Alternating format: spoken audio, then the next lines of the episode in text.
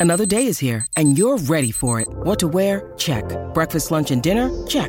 Planning for what's next and how to save for it? That's where Bank of America can help. For your financial to-dos, Bank of America has experts ready to help get you closer to your goals. Get started at one of our local financial centers or 24-7 in our mobile banking app. Find a location near you at bankofamerica.com slash talk to us. What would you like the power to do? Mobile banking requires downloading the app and is only available for select devices. Message and data rates may apply. Bank of America and a member FDIC. Here we go. Jake and Josh are here to analyze the game they love for the team they love. This is another Dolphins podcast. Here's your host, Jake Mendel and Josh Houtz.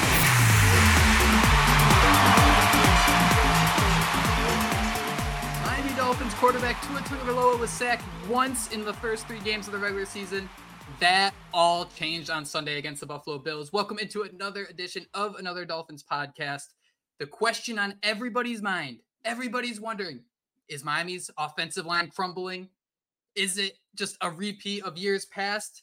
And who better to talk about that with than my friend Cat? You can find him on X, on Twitter, at Brian Cat NFL. How you doing today, my friend? I'm doing good, Jake. Thanks for having me on again.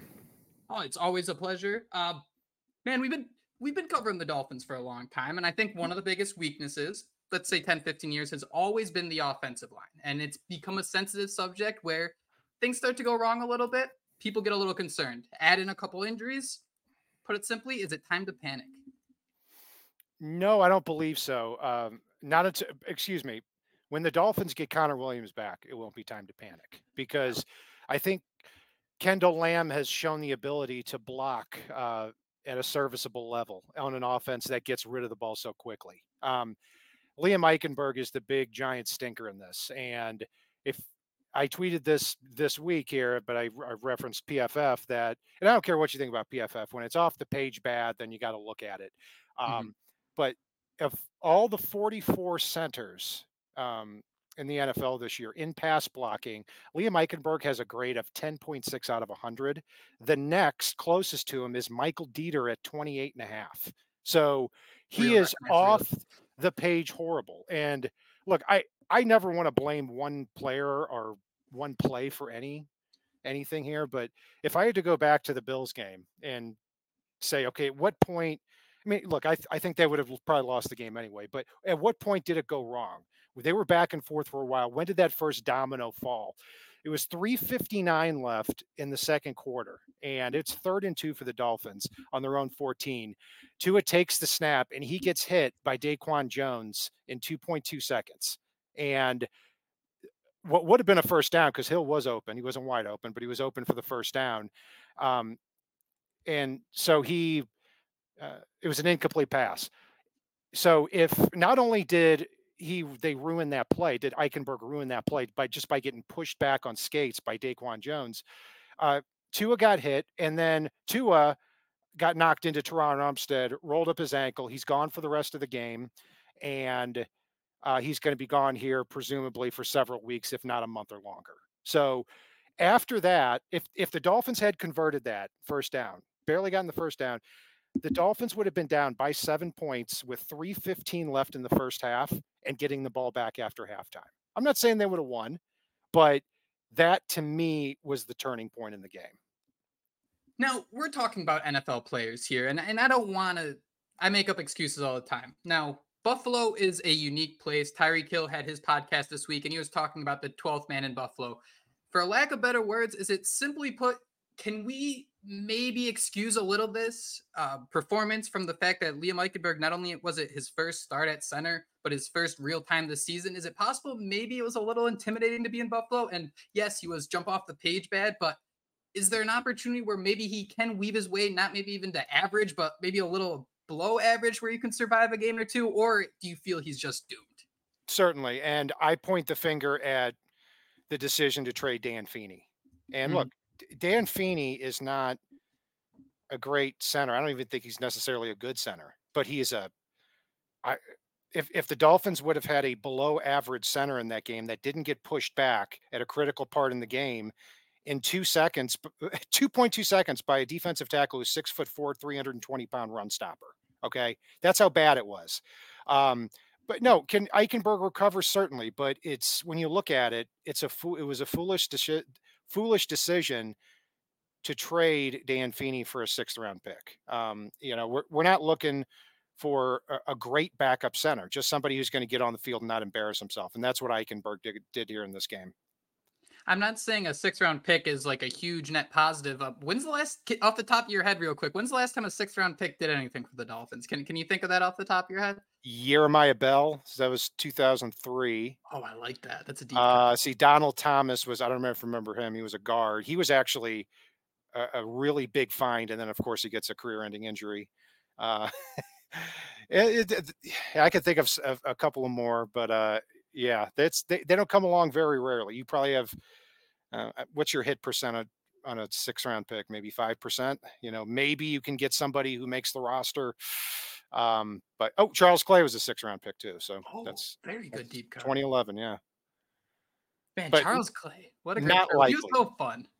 he was, he was, he was definitely fun. I, I, and he was a running back at Tulsa too. Uh, then he was a f- fullback with the Dolphins for a year, and then uh, he turned out to be quite a find for him. Could you imagine Mike McDaniel with someone like Charles Clay, or is he too slow? Would he just kind of nah? You, you, don't belong in this offense. Um, I think McDaniel would find a place for him. Um, maybe too maybe too slow. Um, I would say with his speed he would be fine, but the speed and height combo of Charles Clay, you know, it's six two, six three, and and not, you know, I forget what he ran, but uh, it wasn't faster than a four six. Yeah, he, he maybe finds a place for him, but I'm I'm sure he preferred more speed. I completely agree. It'd be a fun challenge to watch. Now the Buffalo Bills, probably what a top three defensive line, top five, if we want to just kind of you know for the sake of arguments here. It's not always going to look like that, right? Tua's not going to knock on wood, get sacked four times every game. And the Dolphins are entering a matchup with the New York Giants where they are double digit favorites. However, being the paranoid, panicky Dolphins fan I am, I look at someone like Dexter Lawrence, who has a 90 PFF pass uh, pass rush grade, which is number three in the league. I think they also have Leonard Williams, who is number five uh, in the league with an 88 pass rushing grade. And then you got Kayvon Thibodeaux coming off the edge. He has three sacks this season, but two of them came last week. That right away sounds a little scary to me. Yeah, I mean, it's easy to look at the Giants defense and say they they've played like garbage and they they have for the most part. But they do have some talented players. You know, Dexter Lawrence is one of the best nose tackles in the league. Christian Wilkins, teammate back in Clemson at 6'4, 340. He's a monster and uh, don't let his size fool you. He's he's really productive as a pass rusher too. Um, then Leonard Williams is he's not quite what he was when he was drafted eight years ago, but still really solid player. They're going to be they're going to be a bit of a handful inside if the Dolphins interior line can't get their act together. Uh, and then at linebacker, Bobby Okereke, who they signed here this this offseason from uh, from the Browns, is is a really solid player as well against the run and the pass. On the edge, um, you know, Kayvon Thibodeaux has three sacks on the year when he and uh, um, Azeez Ojulari were on the field the last couple of weeks together, that's when they were able to put the most heat on the quarterback. So th- those are the spots you got to look at uh, as far as protecting uh, Tua this week. Talking about that interior of the offensive line, uh, last week Isaiah Wynn allowed his first two hurries of the year, and then I think Robert Hunt also struggled. I think he had a penalty and he allowed his second hurry of the season. That doesn't sound like a lot, but I'm just curious to get your thoughts obviously you're not going to have a clean board for, through 16 games, but how much does not having Connor Williams on the field, someone who allows a pressure, what, every 2.8 snaps or something bananas like that, how much does him not being on the field impact the two guards? Yeah, it does a lot. And, you know, eh, I mean, you go, you're going from Connor Williams, who's a top three center in the league, to probably the worst center in the league. I mean, that is a massive drop off that's really difficult to hide. But I also think another element involved in that too is that look, the Bills were winning most of the game. And when mm-hmm. you're winning most of the game and the Dolphins are expected to be passing on just about every down, that changes the mentality of the defensive line. They're not as worried about staying in their gaps. They're pinning their ears back and they're getting to the quarterback. So any way you slice it, the the, uh, the Dolphins' offensive line did not play great last game by any stretch of the imagination. But in the second half, that's why you really started to see the Bills turn the dial up. Yeah, one thing that I thought was interesting, they were playing their safeties deep, obviously the press coverage. But the one thing, you know, it sounds like an echo chamber when people talk about how do you beat the Dolphins, like the blueprint. The one part that I thought was really interesting that Sean McDermott did, it seemed like in the second half, they just ignored the flat. Like anytime they were doing any type of play action, RPO, if it was Raheem Mostert just like breaking out to the to the sideline or something, they just kind of ignored those plays. They knew Miami was wanting to attack the middle of the field.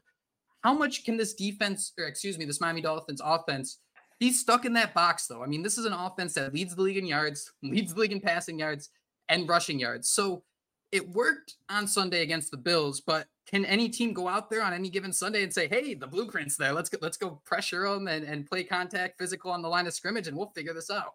Yeah, the blueprint to stopping the Dolphins is get is get a massive lead against them, uh, get to the quarterback with three or four defensive linemen, and then drop everybody else into coverage and play a bunch of robber and, and zone defense.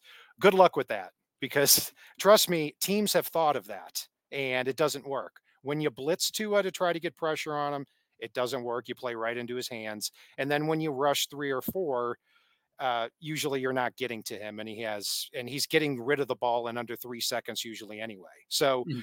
you know, I, I, thought when I watched the All 22 that I would see, I, I, feared that I would see the offense getting exposed in a lot of areas.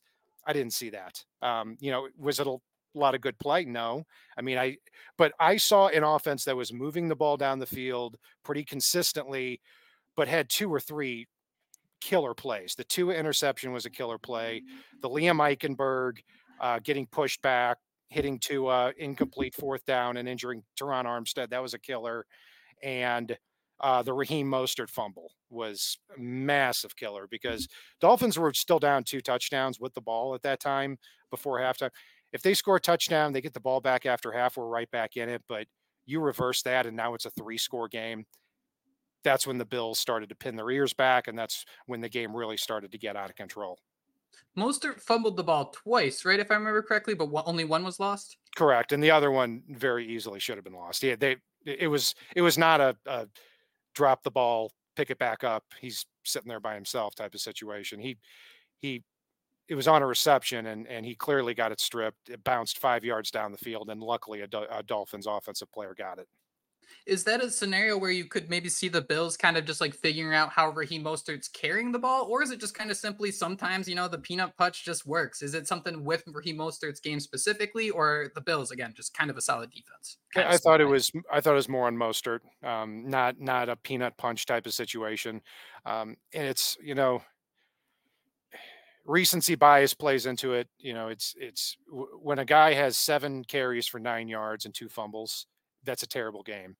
But d- does that erase, you know, the what 5.9 yards a carry that he had in the first three games? Probably not. So moving forward, the Dolphins running back room on I believe 86 carries is averaging 7.25 yards a carry on the season. That blows any team out of the water by at least two yards. So you know, the Dolphins, the, the challenge moving forward here is stay back, stay as balanced as you can. And I understand against the Bills why they didn't. And a lot of that is 2020 hindsight on that too. Because if you say they should have done it against the Bills, then why wouldn't you say they should have done it against the Chargers in week one when it worked? So, yeah, I mean, the good news is that other than Patrick Mahomes uh, and Josh Allen again, you're not going to face an elite passer the rest of the year. Jalen Hurts is good too, um, but is different style kind of guy. But mm. um, I, I don't see the Dolphins other than maybe two games having to say, okay,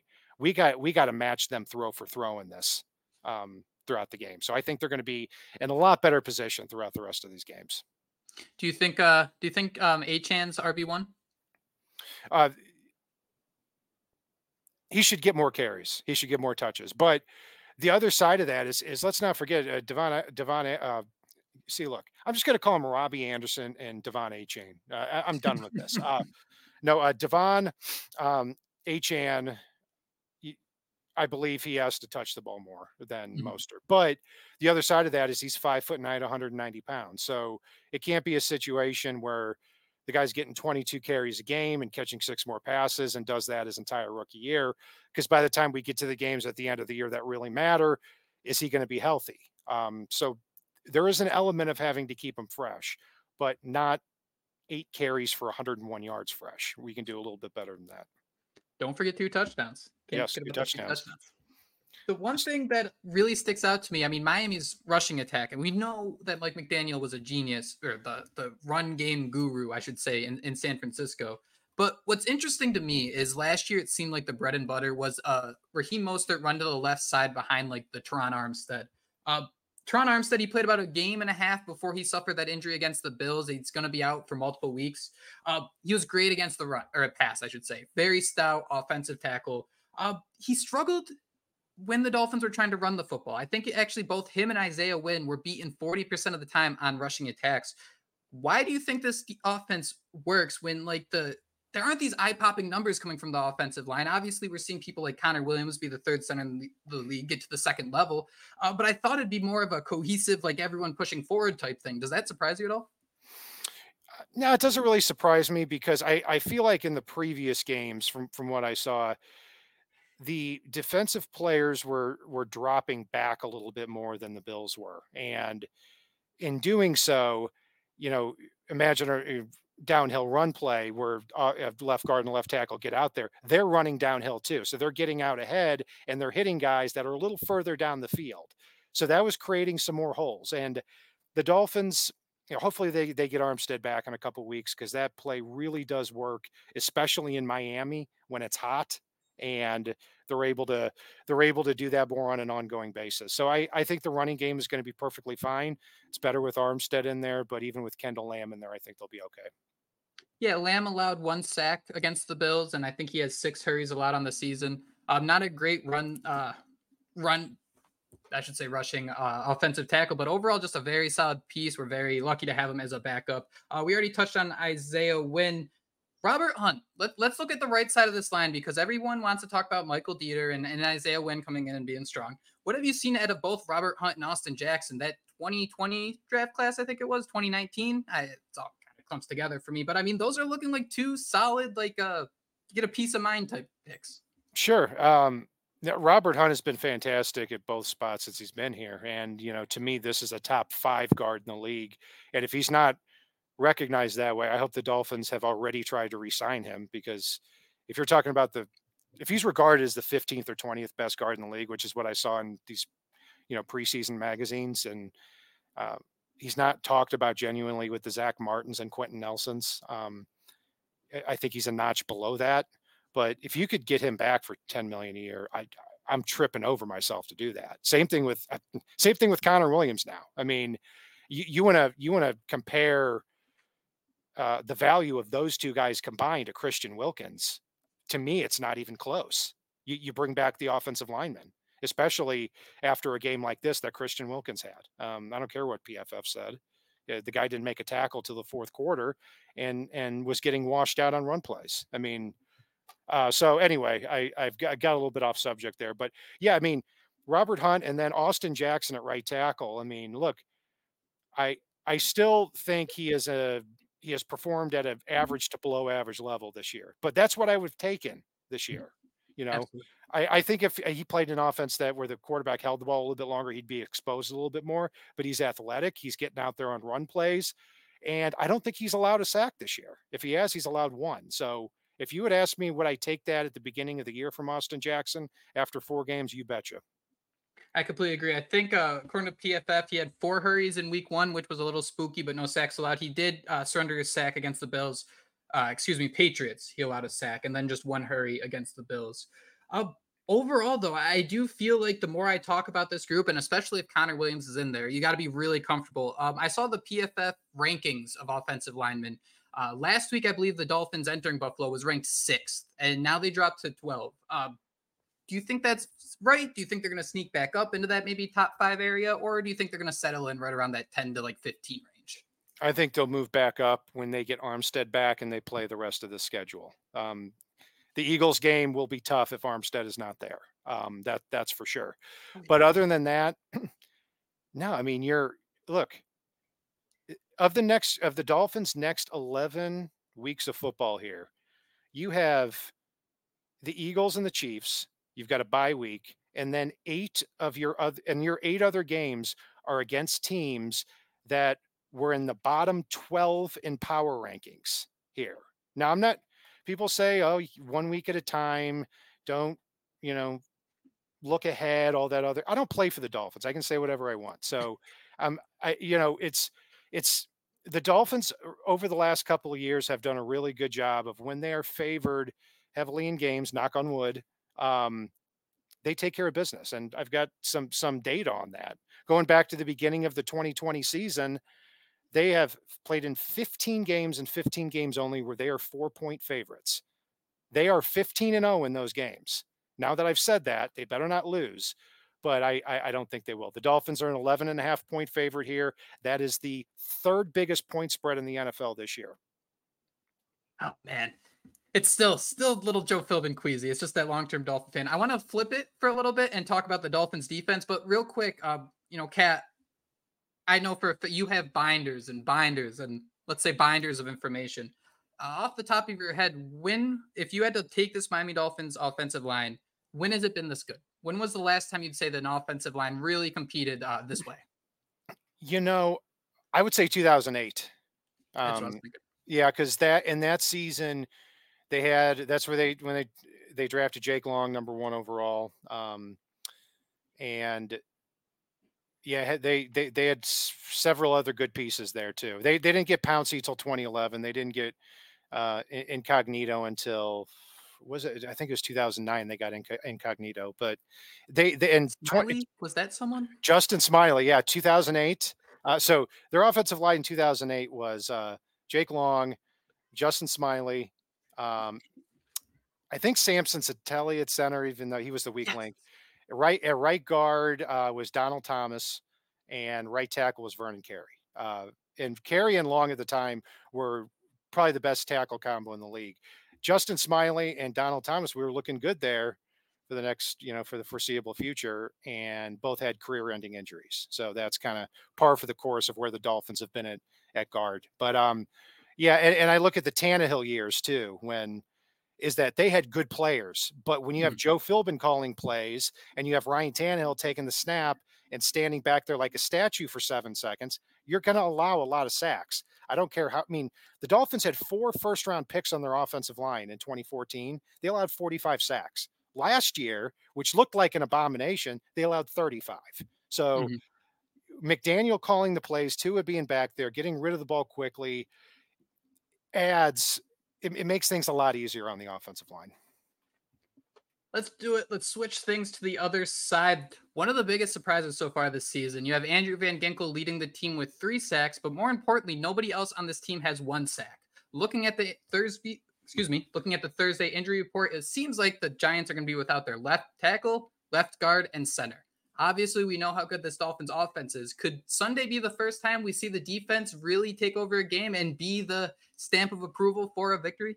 They better. And you know, you talked about offensive line rankings before by by PFF, where the Dolphins were six, went down to twelve. I think they'll go back up with this schedule and with Armstead returning in a couple of weeks, and with Connor Williams coming back pretty shortly, maybe even in this game. Um, if you look at 31 and 32 on this, that list, it's the Giants and the Panthers, and number 30 is not even close. And mm-hmm. to put that in perspective, the Giants are 31 and they allowed 11 sacks last week to a Seahawks team that is not very good at getting to the quarterback. And 32 is the, are, are the Panthers. Um, PFF has been charting pressures and everything like that. I, I, know they've been doing this since 2006. I don't know when they started with pressures. I think it was 2006. But anyway, since the beginning of when they started doing it, the um, record for most pressures by an offensive line in a year for them is 230 or excuse me 297 for the year the Panthers are on pace to be at 293. So you're talking historically bad uh, offensive lines right in a row. So if the Dolphins front seven that is paid very, very well and expected to take over games, if they are not dominating the next two games, then we've really got a problem. I'm not worried about this after the Bills game. I will be worried after the next two games if they don't take over these games up front. The nice thing about the Giants too, I don't think I've mentioned it once this week. I mean, they're on a short week. They played Monday Night Football too. Uh, watching that game, I think the one thing the Seahawks did really well was bring that extra uh, blitzer, and a lot of times it was safeties. Um, looking back to last week, we wondered what Brandon Jones was going to look like when he returns to the field. He's a very blitz happy um, safety who he's best when he's able to just kind of run at people and tackle them. That wasn't the case against the Bills. So looking ahead to the Giants, if the Dolphins try to copy some of what made the Seattle Seahawks successful, is this when we see Brandon Jones emergence? Is DeShon Elliott going to come back? Or is it, hey, Jevon Holland, it's time for you to have a two more uh, forced fumble game? You know, the loss of DeShon Elliott was huge last game. Not on, not only for communication, but look, Brandon Jones is a uh, deeply intelligent player. He's trying to come back from injury but he is what he is. He is a great blitzing scheme specific safety. I don't think he fits in what we do here, uh, to be honest with you. And you look at that touchdown to Gabe Davis, you know, he just can't get to a spot. He's not mm-hmm. that type of guy. And in this defense, where you're expected to cover um, a large area of the field, especially when the pass rush isn't getting there, it's not good news. Um, I, I, would even consider looking at Justin Bethel a little bit more at safety, Verone McKinley, the fact he wasn't called up is really concerning to me. And I'm not quite sure what he's doing on the practice squad if he can't help you in a game like this. So, mm-hmm.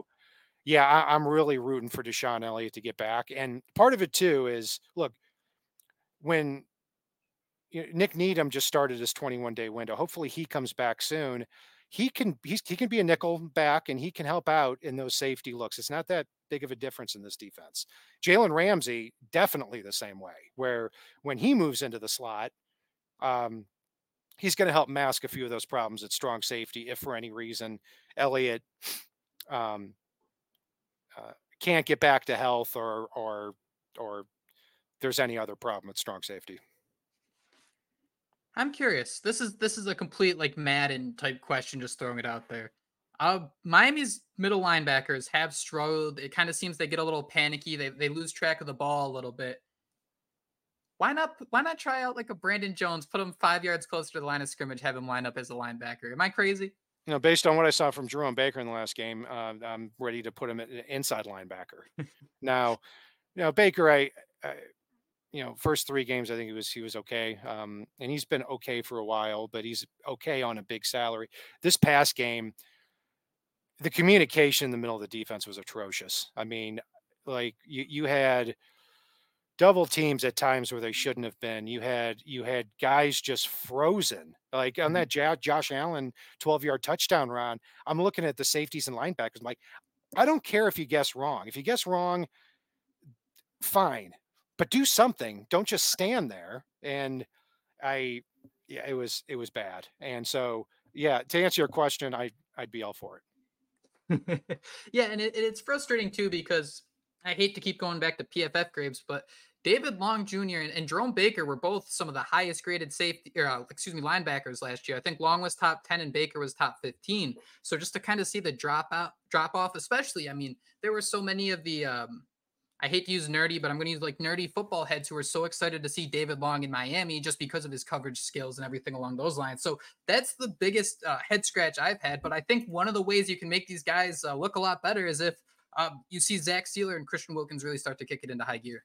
Yeah, and they need to because um, last game wasn't good enough, and overall for the season, it hasn't been either. Now against the Patriots and against the Broncos, they obviously played much better, but in the two games against the Chargers and the Bills, where you expect the defense to look worse just because of who they're playing. But, you know, 36 points and 48 points where just nothing is happening for quarters at a time up front. You're getting you're getting gashed or you're not getting enough pressure. That's not going to work. Um, so, you know, I and as far as linebacker, I'll give Baker a hard time because he was so bad last game. But, you know, when you're not getting to the quarterback and you're defensive backs are not covering effectively, that puts a lot of stress on the linebackers too. So I I, I specifically think David Long is going to get a lot better as the season goes along because he's kind of that sudden run up and thump you type of linebacker. And if he's not as assertive right now as he's going to be a little bit later and when he's more comfortable with the scheme and the schedule starts to decline a little bit, I, I, I think we're going to be happy with Long by the end of the year. Speaking of that, uh, how, how about Bradley Chubb as we start to wrap up here? I want to get your prediction too before we take off. But um, what, what are you liking out of Bradley Chubb so far? Do you think uh, we're not seeing enough out of him? Where, where's the meter? First and fourth game, terrible. Second game against the Patriots, uh, outstanding. And third game against the Broncos, good. That's kind of where it is right now. So, um, Yeah, I mean, it, what it comes back to is two things can be true at once with the last game that with that we played against the Bills is look, I think the Bills are have the best player in the league on the best team in the league. All right. That's but it's also the team the Dolphins need to beat. And it's mm-hmm. it's the team that this is largely the reason you traded for a player like Bradley Chubb to put you over the top, to get yourself over the top. Uh, you need to get to Josh Allen and you need to beat the Bills. Otherwise, we're going to be sitting here happy about the season with a lot of wins, but we're still fifth seed in the AFC and not playing on the road the whole time. So, I, look, the Dolphins to me with this the, this schedule, I think they're going to put together enough wins to be there in that final game against Buffalo to get their revenge. So it's not fold up the tent time because they lost to the Bills. That the Bills division isn't there. Mm-hmm. They're the favorites now, but the Dolphins have a lot of time to reverse that too take away the final results and, and just like if you're looking at the schedule beginning of the year would you rather have that week 17 game be in buffalo or miami and then you have that september game where it'd be a lot hotter and we saw what the dolphins did last year. You're able to string together a couple more wins early on and get that momentum or do you kind of like how things are shaping up having that final game in miami? Oh i love how things are shaping up schedule wise because you know so many advantages to to the schedule. Not only what i've said about 80 or next 10 opponents are in the bottom 12 of power rankings um, uh, you don't play at Buffalo or New England in December this year. You play in Germany against the Chiefs, which will obviously be a tough game, but then you've got the entire week next week off. So, you know, uh, I look at specifically three of the next four games. You're gonna you're gonna have you're going up against the Giants here with Barkley either out or severely hampered, and I, I, don't think he'll be effective anyway. Their offensive line was already bad. They're gonna they're gonna be without John Michael Schmitz and Andrew Thomas, presumably, um, unless they miraculously practice on Friday tomorrow. Uh, then you've got the Panthers who aren't who aren't going to have Jaycee Horn, aren't going to have Shaq Thompson on defense. Mm. Then the Patriots two weeks later, yeah, they just got J.C. Jackson, but the two guys by far that caused the Dolphins the most problems was Matt Judon with the sack on Austin Jackson and a lot of other pressures, and but more so Christian Gonzalez, who's mm-hmm. now out for the year. That was the killer. To hold Tyreek Hill to five catches for 40 yards when you were trying to go at Hill, man, that's huge. And now you get to go up against JC Jackson again, who the Dolphins tore apart. And and two, anytime anyone wants to mention that interception, it was 100% defensive pass interference. He was so tugging on that jersey too in the end zone when uh, J.C. Jackson got that week one touchdown or excuse me interception. Go to that Germany game real quick the most detail oriented question I'm going to ask you all day. Is Taylor Swift going to be there? Uh, yeah, I think she will be. I like Taylor Swift. I, have got no beef with her. I mean, uh, it, look, if uh, and see my my wife and her whole family are, are Chiefs fans. I live in St. Louis. My my wife was born and raised in Kansas City, so that's going to be an interesting game. At eight thirty in the morning, they're going to come over. We're going to have brunch, and from that point, I will retire to the basement and they'll just be yelling for the next several hours. Um, that's going to be that's going to be a really good game. Um, mm-hmm. And the Chiefs, look, the Chiefs almost lost to the Jets. Um, they beat the Jaguars 17 to 9. Now they tend to get better as the season goes on, but it's also kind of the Tyreek Hill revenge game. So that game, you kind of looked at it at the beginning of the year and say, yeah, the Dolphins are probably going to drop that one. I'm not so sure anymore. And you know, with this schedule, it is important for the Dolphins to be able to take down the Eagles and or the Chiefs because if not, they could be sitting here at the at, you know after 14 games at 10 and 4 but you actually look at the schedule and say okay you beat everybody you were supposed to or almost everybody but those three games against the Bengals, Chiefs and and Eagles you showed you're not one of the top teams. I don't think that'll happen. I think the Dolphins will end up winning one of those two games, but I think they need to as well. Oh yeah, I completely. I I think when the season ends too, we're gonna look at that Chargers game as one like. There's no doubt that Miami had to win that game when it's all said and done. I know Week One it can change so many different things, but I, I think that was such a big one, especially with a team like the Chargers that's going to probably be in the running for that fifth or sixth spot. Uh, what are you thinking for the Giants game? What's the final score going to be? Who's going to be the key player? Yeah, I.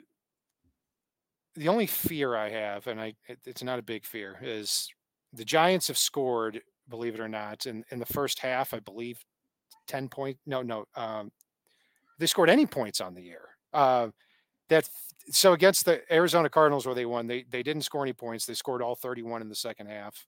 Um, they had a field goal, I think, against the Seahawks. I'm pretty sure they they have somewhere between three and ten points in the first half mm-hmm. of games this year. My only fear is Saquon Barkley plays. The Giants come out and they immediately score a, a touchdown on the Dolphins. Now the Giants are thinking, wait a minute, this is not the same Sunday. We've actually got a chance in this one. But that's not a big fear of mine. Um, look, this offensive line that they have with, uh, you know, assuming Thomas and John Michael Schmitz don't play, Josh Ezeudu at left tackle, Mark Glowinski at left guard, Ben Bredeson at center, who's going who would be playing hurt, Marcus McKethan and Evan Neal, the former top seven pick at right tackle, who's been terrible and has had a pretty mouthy week too, so to oh, speak. Oh, yeah. This yeah. is, this offensive line line, along with the Panthers the following week, are off the charts, the two worst in the league. In the Miami Heat, as the game progresses, I don't see how they how they compete with the Dolphins offense. I just don't see it happening. So I, am going to go big on this one too. I'm going 41 to 41 to 14 Dolphins. I like that. I keep doing this to you. I'm so sorry, but but one more question. You mentioned it. The the one thing you're afraid of is the Giants going down and scoring right away. Everybody loves to score before the end of the half and get the ball to begin the second half. Being the team, the 11 point favorite, and it's still growing being that team that's supposed to win, is this a scenario where maybe you can say, let's just go punch them in the mouth, let's set the tone right away, and just run away with this game right away? Is that ever going to happen, or is it always going to be data driven and say get the ball after half? I, as a general rule, I like getting the ball after half. Mm-hmm. But you make a good point too. I mean, look at the Broncos game. You get the ball two plays in, it's seven to nothing.